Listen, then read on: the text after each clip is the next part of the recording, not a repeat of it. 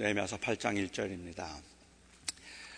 이스라엘 자손이 자기들의 성읍에 거주하였더니 일곱째 달에 이르러 모든 백성이 일제히 수문 앞 광장에 모여 학사 에스라에게 여호와께서 이스라엘에게 명령하신 모세의 율법책을 가져오기를 청함에 일곱째 달 초하루에 제사장 에스라가 율법책을 가지고 회중 앞 곧 남자나 여자나 알아들을 만한 모든 사람 앞에 이르러 수문 앞 광장에서 새벽부터 정오까지 남자나 여자나 알아들을 만한 모든 사람 앞에서 읽음에 뭇 백성이 그 율법책에 귀를 기울였는데 그때의 학사 에스라가 특별히 지은 나무 강단에 서고 그의 곁 오른쪽에 선자는 마띠디아와 스마와 아나냐와 우리야와 힐기야와 마세야요 그의 왼쪽에 선 자는 부다와 미사엘과 말기야와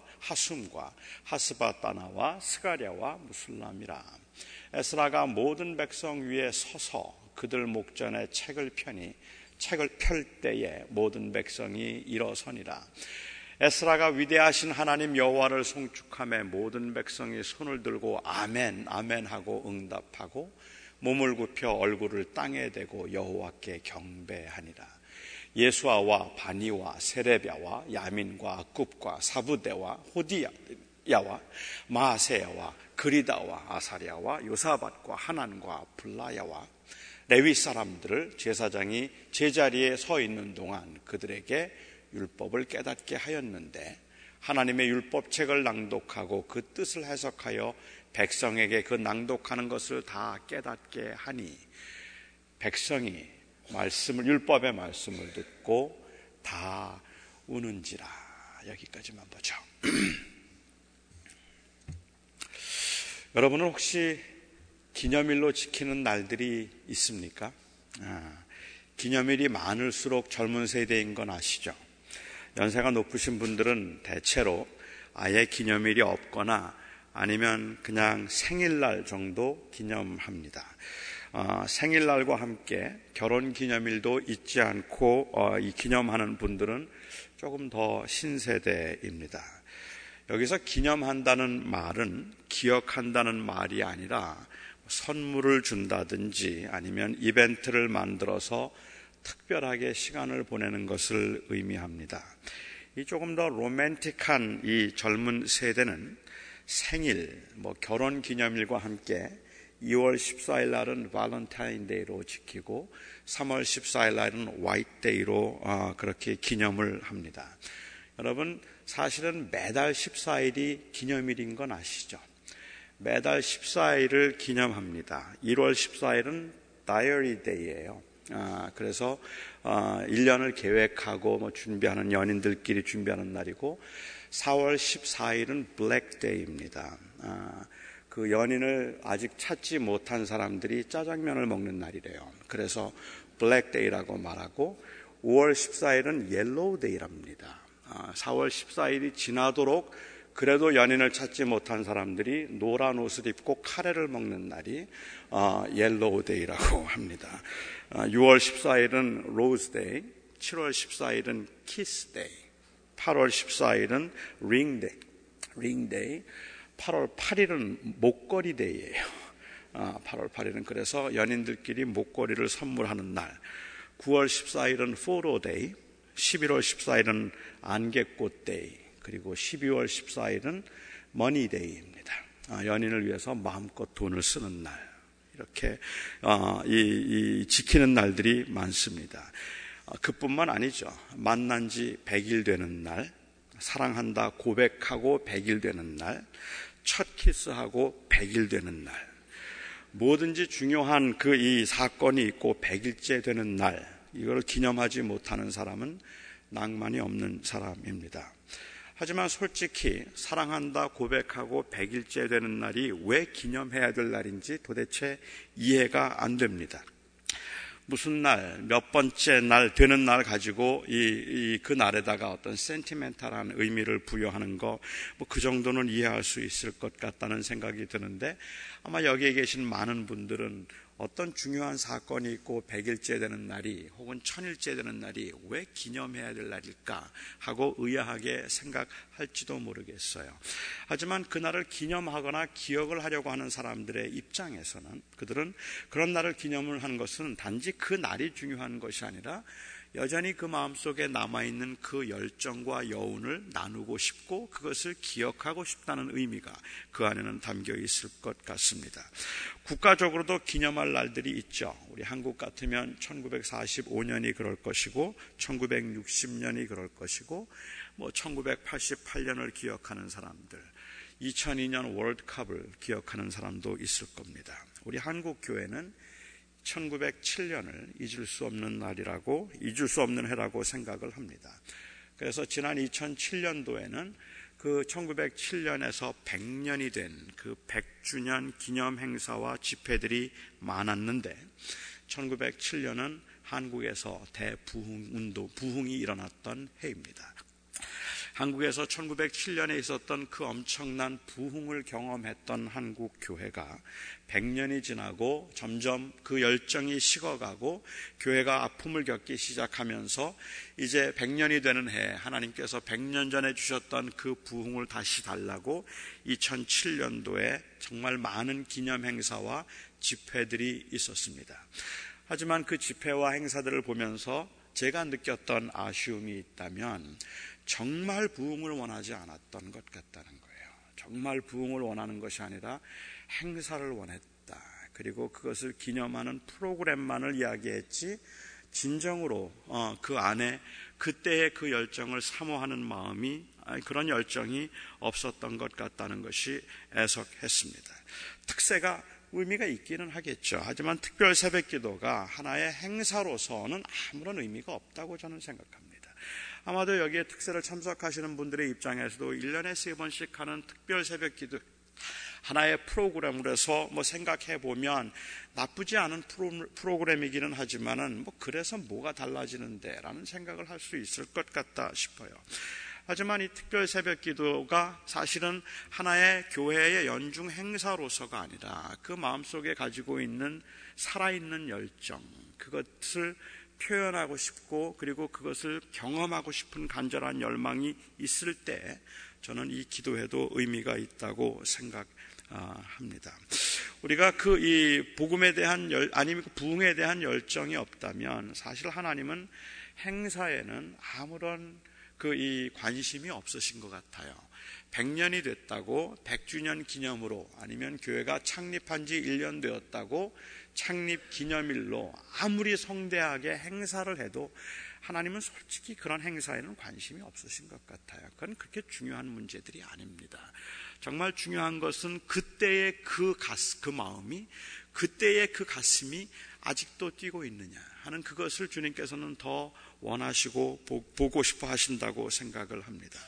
부흥을 이렇게 열망하는 사람들에게 오늘 본문 말씀은 참 어, 여러 가지 면에서 주목할 만한 점이 있다고 저는 생각하는데 느헤미야가 성벽을 쌓은 후에 사람들을 세웠습니다. 이제 일할 사람들과 그 일을 감당할 수 있는 지도자들을 세운 거죠. 레위인들과 예배 인도자들을 세웠고 그리고 행정을 감당할 사람들을 세웠고 각 문마다 문지기를 세웠습니다. 그 후에 그 성에 이제 살게 될 사람들을 선별했습니다. 그 어떤 사람들이 그 많은 사람들 중에 그러면 누가 예루살렘 성 안에 살게 될 것인가? 새로 아주 새롭게 세워진 그 성벽 안에 이제 누가 살게 될 것인가? 그 기준은 이랬습니다. 바벨론의 포로로 잡혀왔다가 1차 귀향 때 돌아온 사람의 수가 5만 5천 명이었습니다. 그리고 2차 귀향 때 에스라와 함께 돌아왔던 사람의 수가 1,700명 정도 되었습니다. 당시에 이스라엘 그 성 안에 살던 사람들은 바벨론 그 옛날 그 어떤 그 정책적인 그러한 것에 의해서 어 사실은 이방 사람들과 결혼을 했기 때문에 순수하게 그 이 이스라엘의 그 자손이다 아니면 아브라함의 자손이라는 선택받은 이스라엘 백성으로 보기가 굉장히 어려웠던 그러한 상황이었기 때문에 처음에는 바벨론에서 돌아온 사람들, 그래서 그 바벨론에서 그 돌아왔던 그 소위 말하는 렘넌트라고 하는 돌아왔던 사람들만이 그리고 그 자손들만이 예루살렘에 거할 수 있도록 그렇게 했습니다. 하지만 그들도 얼마 지나지 않아서 통혼을 하기 시작했고 예루살렘은 하나님의 도시라는 이름만 있었을 뿐입니다. 그 중에는 순수하게 이스라엘 백성이라고 부를 수 없는 사람들도 물론 있었던 것 같아요. 그래서 느헤미야는 성벽을 완성하고 하나님의 나라의 회복을 갈망하면서 옛날 바벨론에 있다가 돌아왔던 사람들 중에 어, 이제 다시 하나님의 백성으로 돌아올 수 있도록 하기 위해서 그 바벨론에서 포로로 돌아온 사람들만 예루살렘에 살게 했습니다. 그리고는 그들이 어, 꽤긴 시간이 지났으니까 족보를 찾아서 그 자손들만을 이제 예루살렘에 살도록 하는데 그 숫자가 5만 정도 됩니다. 정확하게 말하면 4만 2,360명이 그 예루살렘 성 안에 살 수 있는 이스라엘 백성들이었습니다. 그러니까 그들은 기억이 희미할 만큼 사실 하나님의 백성이라는 의식을 잊고 살았던 사람들이고 지난 수십 년 동안에 그들은 하나님의 나라를 갈망하며 바벨론에서 그렇게 하나님의 나라를 바라보고 하나님의 나라가 회복되기를 원하여서 예루살렘 성으로 돌아갈 수 있다는 이야기를 들었을 때 이미 벌써 수십 년이 지나서 정착했음에도 불구하고 그것 다 버리고 그리고 예루살렘으로 다시 귀향했던 사람들입니다. 하지만 그렇게 귀향해서 사는 동안에 가난에 찌들려서 기근에 힘들어서 그리고 핍박과 환란 때문에 너무 어려워서 고달파서 그 신앙적인 정체성을 다 잃어버린 채 그냥 적당히 타협하며 살고 있었던 사람들이었다는 말입니다. 하지만 그들은 모두가 다 바벨론 포로의 후손들입니다. 그들의 이름이 포로되었던 자들의 명단에 기록되어 있었던 겁니다. 느헤미야서 오늘 8장을 읽기 전 7장을 보면 느헤미야서 7장은 정말로 지루한 장입니다. 이건 다 족보예요. 누구 누구 누구 누구 자손 몇 명, 누구 자손 몇 명, 누구 식구 몇 명.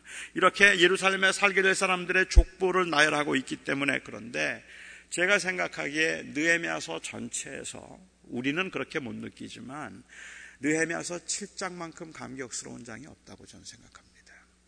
그 은혜를 잊어버리고 살던 사람들, 그리고 자기는 하나님의 백성이라는 그 자신감마저 잃어버렸던 사람들의 그 이름이 거명될 때를 한번 생각해 보십시오. 그래서 나도 예루살렘 성에 살 수 있구나. 나도 예루살렘 성에 살게 되는구나라는 것을 다시 회복했을 때의 감격을 생각해 보시라는 말입니다. 이들은 그때 그 명단에 자신이, 자신의 이름이 들어있다는 사실을 확인하고 다시 예루살렘에 살게 되면서 그 정체성을 회복했고 그 감격을 회복했기 때문입니다. 저도 이런 경험을 한번 할 수 있으면 좋겠다는 생각을 했어요. 어느 토요일 날 저녁에 제가 기도하는 중에 하나님께로부터 계시를 받는 겁니다. 하나님께서 저에게 명단을 하나 주셨습니다. 그 명단은 한길교회 다니는 사람들 중에 하늘에 있는 생명책에 그 이름이 기록된 사람들, 그 사람들의 명단. 그래서 제가 그 오는 주일에 아, 그 생명책에 기록된 사람들의 명단을 읽어드리는 겁니다. 아, 얼마나 감격스러울까요? 얼마나 충격적일까요? 예수 그리스도를 믿고 그를 의지하며 살기로 한 사람들입니다. 저는 그 명단의 이름을 읽어드리는 것만으로도 이미 부흥을 감지할 수 있을 만큼 충분히 충격스러운 자리가 될 것이라고 확신합니다. 나는 아닐 것이라고 생각했는데 믿음의 고백을 했던 기억이 가물가물할 만큼 세상에 치여서 정신없이 살았는데 하나님 앞에 너무 부끄럽고 그 고백조차 부끄러울 만큼 그냥 적당히 대충 살았는데 예수 그리스도를 믿는 믿음이 있어서 구원을 받는다는 확신을 내가 가지고 있다고 하면서도 내 살아가는 내 모습을 보면서 나는 아닐 것 같고 하나님이 버리실 것 같아서 너무너무 두려웠는데 그런데 내 이름이 거기에 있는 겁니다. 아, 그게 얼마나 감동이 될까. 여러분은 여러분의, 여러분의 이름이 생명책에 기록되어 있다는 사실을 알고 계십니까? 아주 잘 알려진 강사가 회중 앞에서 20불짜리 지폐를 하나 꺼내 들었습니다. 그리고는 회중에게 물었습니다. 내가 이 돈을 드린다면 여러분 중에 이 돈을 받을 사람이 있습니까? 누가 이 돈을 원하십니까? 라고 했습니다. 거기에 있던 회중에 있던 사람들이 다 손을 들었어요. 다 원한다고 했습니다. 잠시 후에 주겠다고 이 강사가 말하고는 그 돈을 막 꾸겼습니다. 꾸기고 난 다음에 아직도 원하는 사람이 있습니까? 그렇습니다. 모두 다 아직도 원한다고 했습니다. 아직도 원하세요? 그리고는 그것을 땅에다가 놓고는 발로 밟았습니다. 막 발로 밟고 난 다음에 주워서 더럽게 때가 묻고 꾸겨져서 볼품없는 그 지폐를 자 지금도 원하는 사람이 있습니까? 라고 물었습니다. 모두가 다 원한다고 손을 들었습니다. 왜냐하면 그때 강사가 한 말이 No matter what I did to the money 내가 이 돈에 무엇을 했든지 상관없이 You still want it because it did not decrease in value 그 가치를 떨어뜨린 것은 아니기 때문에 그렇기 때문에 여러분들은 원했을 겁니다. 라고 했습니다. 우리는 하나님의 사랑과 하나님의 신실하심이 확인될 때 감동을 경험할 수 있는데 우리가 하나님의 자녀가 된 것은 우리의 공로가 아닙니다. 우리가 얼마나 깨끗한가 하는 것이 아니라 예수 그리스도가 나를 위해서 죽으셨다는 그 엄청난 사실이 그리스도의 보혈의 공로와 예수 그리스도께서 우리의 의가 되셨다는 이 사실이 우리로 하여금 그 가치를 갖게 만드는 것입니다.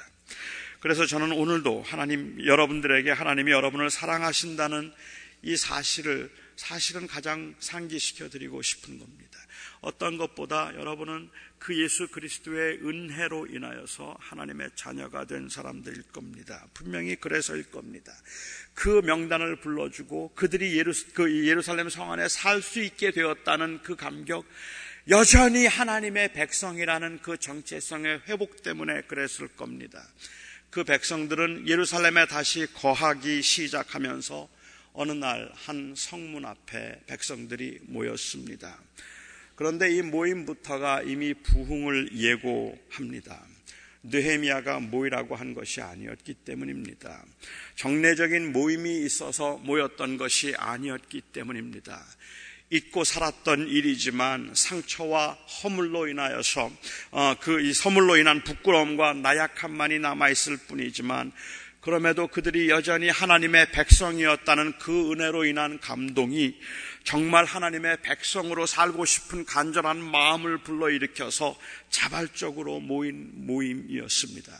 우리말 성경에는 모든 백성이 일제히라고 번역됐는데 영어 성경에서는 이렇게 번역되었어요. All the people gathered as one man at the square. 그냥 한 사람처럼 모였다고 했습니다. 모든 백성이 42,360명이 한 사람처럼 모였다는 말입니다. 남자와 여자 구별 없이 모든 사람이 한 사람처럼 모였다는 말은 거기에 나눔이 없었다는 말이고 흩어짐이 없었다는 말, 입니다한 마음일 때 가능한 것입니다. 부흥은 이런 곳에 나타납니다. 그리고 저를 정말 가슴 뛰게 만드는 건 그들이 모두 모였을 때 했던 일입니다. 그들은 그 백성들이 누가 모으라고 한 것도 아닌데 그 수문 앞에 그 모든 백성이 다 모여서 놀라운 일을 했습니다. 에스라를 초청한 거예요. 에스라가 아직 거기에 있었습니다. 에스라가 누구입니까? 15년 전 황폐하고 부패했던 그 예루살렘에 와서 개혁을 주도했던 학사요 제사장 아닙니까? 그때 그 백성들이 에스라의 말을 들으면서 에스라의 설교를 들으면서 얼마나 울었던지 자기들의 잘못을 깨닫고 얼마나 가슴 아파했던지 그 자리에 모여있던 사람들이 바로 그 사람들이라는 말입니다. 15년 전 에스라가 와서 그곳에서 부흥의 역사를 볼 때 그곳에 모여서 하나님의 말씀을 들으면서 회개했던 사람들이고 울면서 내가 하나님 앞에 돌아오겠다고 돌아와서 그 부흥과 은혜의 감격을 경험했던 그 사람들이 15년 만에 다시 모인 겁니다. 그 자리에 다시 모여 있습니다. 에스라가 아직도 그 성에 살고 있었습니다. 그를 까맣게 잊고 있었는지도 모릅니다. 아니, 그동안 관심이 없었던 것입니다. 잘은 모르겠습니다만은 만일 에스라가 15년 전에 그 마음을 여전히 가지고 있었다면 아마 그는 어디에, 어디에선가 끊임없이 말, 말씀을 강론하고 있었을 겁니다. 꽤 나이가 든 노인이었지만 그럼에도 그는 여전히 하나님의 말씀을 강론하고 있었을 겁니다. 부흥의 열기라는 것은 절대로 오랜 시간 지속되는 것이 아니라서 하나님의 열, 하나님이 열정보다는 신실하심을 더 귀하게 여기심을 에스라가 알고 있었다면 그는 어디에선가 말씀을 가르치는 일을 하고 있었을 겁니다. 하지만 모세의 율법 강론을 들으며 가슴을 치고 울던 그 백성이 그 마음의 뜨거움이 식어지자 하나 둘 옛 구습을 따라서 다 떠나버리고 다 사라져서 세상을 향해 나가기 시작했습니다. 수만 명이 모여서 하나님 앞에 말씀을 듣던 사람들이 수천 명이 되었고 수백 명이 되었고 아마 그때쯤이면 그저 몇 명이 근근히 남아서 에스라의 말씀을 듣고 있었을런지도 모릅니다. 그런데 그 백성이 일제히 한 마음이 되어서 에스라를 찾는 겁니다. 에스라가 하나님의 심정을 느끼고 있었다면 아니 떠날 때는 언제고 15년 전 그 부흥 경험하고 난 다음에 너희들 지금 어떻게 됐는데 나를 찾아? 감히 너희들이 나를 찾느냐고 이제 왜 나를 찾느냐고 말하지 않았을 겁니다. 지금 저들은 언제고 또 하나님을 떠날 사람들이라고 말하지 않았을 겁니다. 부흥은 워낙이 그렇게 반복되는 것이기 때문입니다. 그는 그렇게 하지 않았습니다. 감동이었을 겁니다. 저는 지난 12년 동안 눈물로 기도하며 기다리던 순간을 그가 만났는지도 모른다고 생각합니다. 특별히 에스라를 찾았다는 것이 중요합니다. 에스라를 찾은 것은 옛날에 그 부흥의 센티멘트를 다시 한번 회복하겠다는 뜻이 아니라 사실은 말씀으로 돌아가겠다는 의미이기 때문에 그래요. 다시 하나님의 말씀으로 돌아가겠다는 그 간절한 열망이 있어서 그들은 에스라를 찾았던 겁니다. 하나님의 은혜에 대한 감격으로 마음을 잡았을 때, 그때 그들이 제일 먼저 한 일은 이제 다시 말씀으로 돌아가고 싶습니다. 하는 것이 그들이 보였던 첫 번째 반응입니다. 진정한 부흥이 있을 때는 언제나 그랬습니다. 그, 어, 이 하나님과 맞서서 싸우는 가장 큰 적이 바로 자신이기 때문에 하나님을 떠날 때는 언제나 자기가 중심이 되어 떠나는 것이기 때문에 자기를 위해서 떠나는 경우가 많기 때문에 하나님의 말씀이 가장 큰 장애가 되었다가 가장 큰 부담과 그리고 가장 큰 아픔이 되었다가 진심으로 하나님의 하나님 앞으로 돌아오기를 원하면 가장 먼저 찾게 되는 것이 하나님의 말씀입니다. 건조한 습관이나 이 변질된 경건주의의 산물로 성경을 읽는 경우도 종종 있을 테니까 뭐 언제나 맞는 말은 아니겠지만 여러분의 영적 상태를 진단할 수 있는 가장 정확한 기준이 있다면 그것은 정말 하나님의 말씀대로 살고 싶습니까? 라는 그 질문일 겁니다. 하나님의 말씀대로 행하고 싶습니까? 라는 질문일 겁니다. 사모하십니까? 저는 오늘 본문의 사건을 그냥 상상하는 것만으로도 감동이 됩니다. 여러분들에게 한번 이 장면을 한번 머릿속으로 한번 상상해 보실 것을 제가 권합니다. 백성들이 특별하게 만들어 놓은 강단을 하나 만들어 놓았어요. 아마 이들은 좀 준비했었나 보죠. 특별하게 강단을 하나 만들어 놓고 그리고 에스라를 초청했습니다. 연세가 굉장히 높았던 에스라가 아주 천천히 걸어와서 그리고 그 강단 위에 올라섰습니다. 수많은 사람들이 광장을 가득 메우고 있습니다. 에스라가 단 위에 올라가서 율법책을 폈을 때 온 백성들이 모두가 다 일어섰습니다.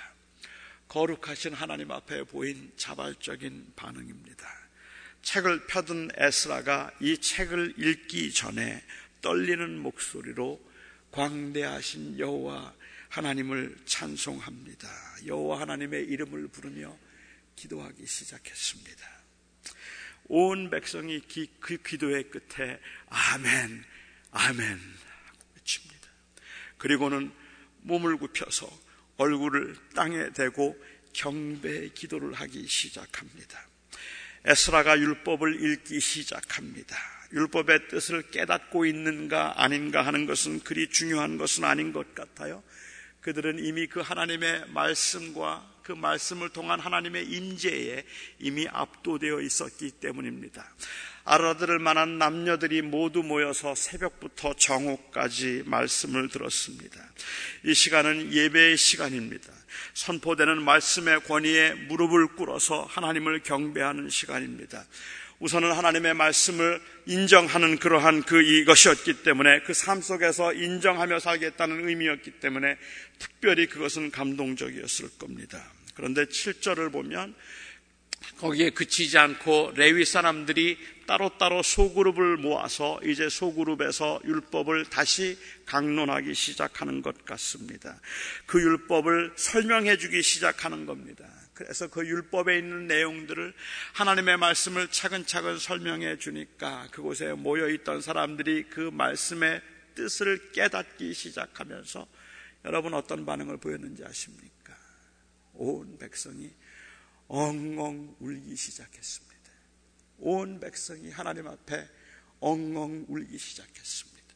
지난 15년 동안 하나님을 떠나 살았던 겁니다. 그들이 몰랐을 리가 없어요. 하지만 그렇게 하나님을 떠나서 살았던 그들이 자기들이 정말 얼마나 하나님의 은혜를 잊고 살았는가 하는 것을 절실하게 깨닫기 시작하면서 그들이 엉엉 울기 시작하는 겁니다. 이것이 말씀의 위력입니다. 부흥은 사람들로 하여금 하나님의 말씀의 권위를 인정하게 만들고 그리고 그 앞에 겸손히 자신을 낮추도록 합니다. 주님께서 우리에게 어떤 음성으로든 주께서 들려주실 때 그 앞에서 우리의 가슴을 치며 울게 만들 수 있으면 그러면 거기에 부흥이 있다고 저는 생각합니다. 개혁은 변화입니다. 사실 여러분 부흥은 우리의 목적이 아닙니다. 우리의 가장 궁극적인 원함은 부흥을 통한 레포메이션입니다. 만일 저와 여러분이 하나님의 말씀의 권위를 인정하고 그 말씀 앞에 겸손히 설 수 있다면 저는 부흥 필요 없다고 생각해요. 그 부흥이 필요한 이유는 우리로 하여금 하나님 앞에서 다시 돌아와 하나님의 백성으로 살게 만들기 위한 것이지 그것 자체는 아니라는 말이죠. 이미 부흥의 열매가 우리 안에 있다면 우리에게 부흥이 필요 없을 겁니다. 만일 여러분이 하나님의 말씀과 멀어져 있다면, 그래서 주님의 음성에 관심도 없고 필요도 느끼지 못하고 있다면, 저는 여러분의 마음속에 성령의 역사가 오늘 이 아침에도 있어야 한다고 생각합니다. 주의 성령께서 여러분들의 마음을 만지셔서 굳어진 여러분들의 마음을 녹이시고 이번 특별 새벽 기도를 통해서 제가 간절하게 기도했고 여러분들이 간절하게 원했던 것처럼 하나님 메말라 버린 나의 심령이 굳어버린 나의 마음이 그리고 참으로 딱딱해진 그 내 내 모습이 하나님의 말씀을 들어도 느낌이 없고 하나님의 그 이 감동이 있어도 그래도 느낌이 없고 그냥 여전히 내 인생이 원망스럽기만 하고 그냥 여전히 상황과 그리고 주변에 있는 여러 가지 악조건들만 내 눈에 보일 뿐이었고 하나님께서 말씀하시고 요구하시는 것이 무엇인가 하는 것에 대해서 순종할 만한 능력도 없었지만 내 아버지 하나님 하나님께서 이제 역사하셔서 내, 내 안에 내 속에 주님이 저의 마음을 부드럽게 하시고 하나님의 음성을 들을 수 있게 해 주시옵소서라는 그러한 그 부흥을 사모하는 마음이 여러분들에게 있었다면 아니 여러분들에게 지금도 그런 마음이 없다면 우리 모두가 구하고 기도해야 되는 것은 주의 성령께서 저의 마음을 만지시옵소서 하는 그 기도일 겁니다. 그래서 저의 마음을 열어주시옵소서. 적어도 이러면 안 된다. 이렇게 살 수는 없다 싶은 마음이 있다면 진실하게 하나님을 도우심을 구해야 하고 저는 그곳에 부흥이 있다고 생각합니다. 특히 요즘과 같이 예배와 사역의 중심에 하나님이 아닌 사람이 있는 것 같아서 하나님의 원하심과 하나님의 뜻에는 아무런 관심도 없고 우리에게 필요한 것만을 가치 있게 여기는 것 같은 이 시대에 정말로 하나님께서 기뻐하시는 일이 무엇일까를 생각하며 그 앞에 자기를 낮추려고 하기보다는 오히려 자기의 것을 더 드러내려고 하는 것이 더 정상적인 것처럼 보이는 이 시대에 우리가 진정으로 사모하는 부흥의 역사는 하나님의 말씀의 권위 앞에 그 하나님의 거룩한 임재 앞에 주님 제게 말씀하옵소서 듣겠나이다 진실하게 고백함입니다. 말씀의 필요를 느끼지 못할 때 우리는 알아야 합니다. 우리가 병이 든 겁니다. 다 알아서가 아닙니다. 선포되는 말씀이 없기 때문이 아닙니다. 저는 지금 설교나 아니면 집회 이런 걸 말씀드리는 게 아닙니다. 주께서 아모스에게 하신 말씀 기억하십니까? 보라, 날이 이를지라 내가 기근을 땅에 보내리니 양식이 없어 주림이 아니며 물이 없어 가람이 아니요. 여호와의 말씀을 듣지 못한 기갈이라. 아모스 선지자는 말씀의 기근이, 기, 말씀의 기근이 있는 그날을 재앙의 날로 규정하고 있습니다. 저는 개인의 삶에서도 마찬가지라고 생각합니다. 제가 살아있는가 하는 것은 제가 하나님의 그 들려주시는 말씀 앞에 살아있는가 하는 것으로 결정되는 겁니다. 여러분들이 살아있는가 하는 것은 여러분들을 인도하시는 그 하나님의 인도하심 앞에서 그리고 여러분들에게 보여주시는 하나님의 은혜와 사랑 앞에서 내가 아직도 살아있는가 하는 것으로 결정되는 것입니다.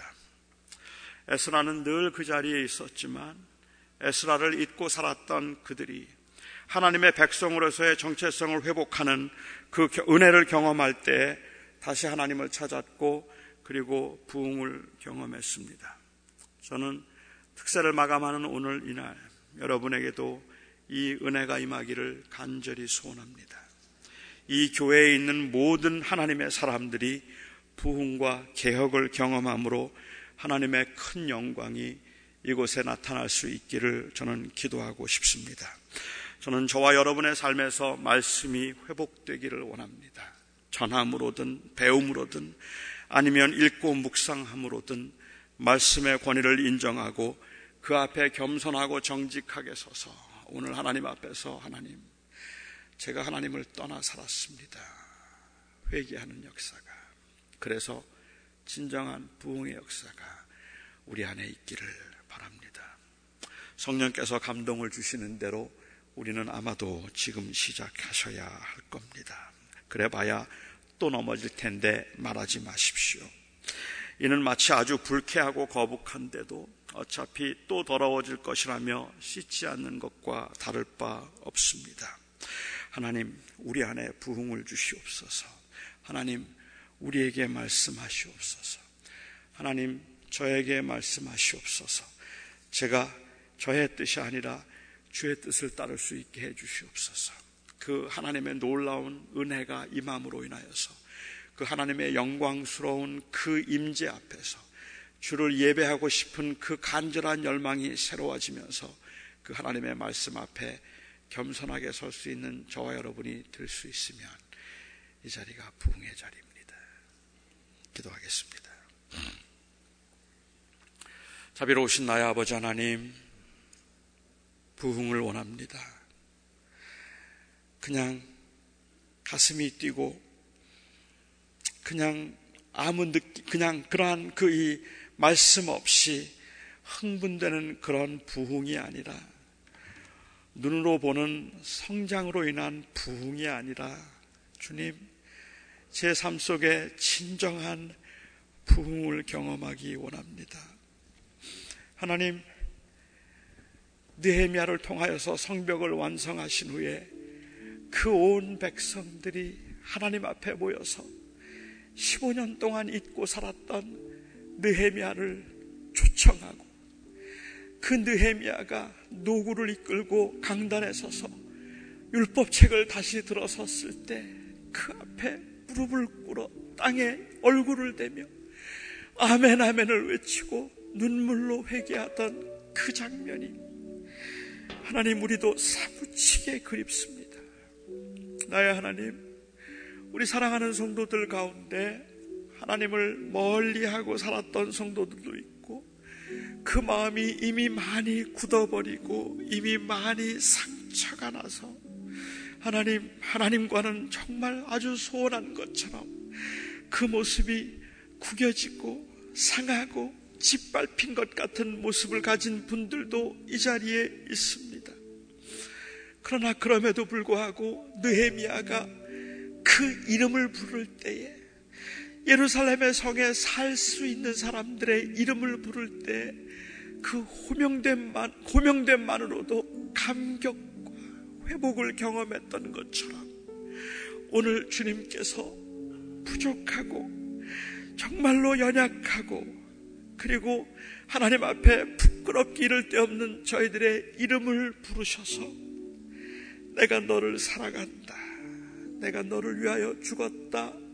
말씀해 주시고 그 말씀에 대한 감동이 하나님 우리로 하여금 그 주님의 거룩한 말씀과 임재에 무릎을 꿇게 하는 놀라운 은혜의 역사가 하나님 우리 사랑하는 성도들의 삶 가운데 그리고 이 교회 가운데 있게 하여 주시옵소서. 오늘도 그 은혜를 감사하며 그 하나님의 임재를 마음을 다해 찬양하고 예배합니다. 예수님의 이름으로 기도합니다.